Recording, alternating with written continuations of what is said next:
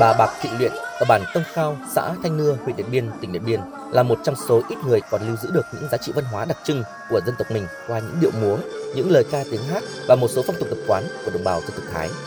Dù tuổi đã khá cao, song bằng niềm đam mê tâm huyết của mình, bà Luyện đã thành lập câu lạc bộ Hoa Ban Khuống Bản Em Mường Thanh Điện Biên với 12 đội văn nghệ sinh hoạt chủ yếu tại hai huyện Tuần Giáo và Điện Biên. Câu lạc bộ này đã góp phần gìn giữ, truyền dạy những điệu múa, lời ca tiếng hát của dân tộc Thái không bị mai một. Bà Bạc Thị Luyện chia sẻ, bản thân rất buồn khi thấy các giá trị văn hóa riêng có của dân tộc Thái dần không còn được lớp trẻ dân tộc mình để ý đến. Do đó, việc thành lập câu lạc bộ Hoa Ban Khuống Bản Em Mường Thanh Điện Biên cũng chính là cách để bà phải làm một điều gì đó níu giữ lại các nét văn hóa độc đáo của dân tộc mình. Tôi rất là yêu văn hóa văn nghệ của dân tộc Thái mình, từ ông cha ta để lại, cho nên là tôi vẫn muốn giữ lưu truyền lại cho con cho cháu, cho nên là tôi cũng ờ, tập hợp lại những con cháu của mình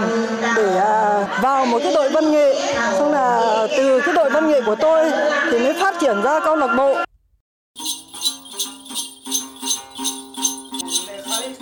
Thị xã Mường Lay được coi là thủ phủ của đồng bào dân tộc Thái Trắng với những nét văn hóa đặc sắc như điệu xòe cổ, tiếng đàn tính, hát then, các lễ hội truyền thống. Đến nay, những nghệ nhân của các loại hình nghệ thuật đặc sắc này vẫn còn lưu giữ và truyền dạy để các thế hệ con cháu bảo tồn và phát huy. Nghệ nhân Vàng Văn Thức, một trong những người có công lớn trong việc giữ gìn, bảo tồn và phát huy giá trị văn hóa kết tinh trong những điệu then cổ ở Mường Lay cho biết, từ lúc nhỏ, ông đã được nghe ông nội và cha, cũng là thầy mò, ca những điệu then của dân tộc Thái Trắng. Lớn lên, được theo cha đi làm lễ cho cộng đồng người Thái Trắng ở khắp các bản, làng trong vùng, ông càng thêm hiểu và yêu hơn với những câu hát thèn. Giờ đây, dù tuổi cao, nhưng trong những lễ hội quan trọng của dân tộc như lễ hội Kin Pang Then, lễ hội đua thuyền đuôi én, bản thân ông Thức vẫn cất cao tiếng hát then của mình để truyền tải tới mọi người được nét văn hóa độc đáo riêng có của người Thái Trắng Mường Lày.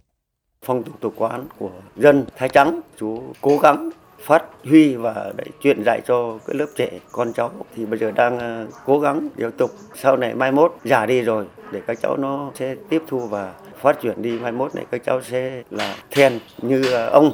Từ sự giao thoa văn hóa của cuộc sống hiện đại nhiều nét văn hóa truyền thống của dân tộc Thái đang dần bị mai một trong đó có chữ viết và một số phong tục tập quán.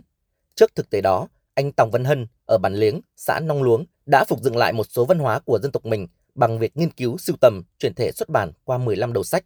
Nguồn sách này đã làm sống dậy phần nào kho tàng văn hóa truyền thống của cộng đồng dân tộc Thái, ngành Thái đen ở Điện Biên nói riêng, Tây Bắc nói chung. Tôi đã viết và biên dịch được, hiểu được và có thể bình giảng được những cái câu à, tục ngữ ca dao của người Thái thì tôi đã mở một lớp truyền dạy chữ Thái cho cộng đồng của mình, khuyến khích à, người dân tự nguyện đến học. Và từ nay về sau thì có những cái nền tảng như thế thì chúng tôi sẽ tiếp tục à, cùng nhau này tập luyện những bài hát truyền thống của người Thái này, cùng mở rộng thêm để cho con cháu các học viên ấy cũng được học và được đọc được cái chữ Thái cổ của mình noi gương Bắc Hồ trong việc giữ gìn và phát huy bản sắc văn hóa của dân tộc. Những việc làm cụ thể ở các lĩnh vực văn hóa truyền thống đã và đang góp phần bảo tồn, phát huy các giá trị văn hóa của đồng bào dân tộc Thái. Việc giữ gìn bản sắc văn hóa của đồng bào dân tộc Thái không chỉ góp phần làm phong phú thêm đời sống văn hóa tinh thần của cộng đồng các dân tộc thiểu số trên địa bàn tỉnh Điện Biên mà còn là nguồn lực thúc đẩy phát triển kinh tế xã hội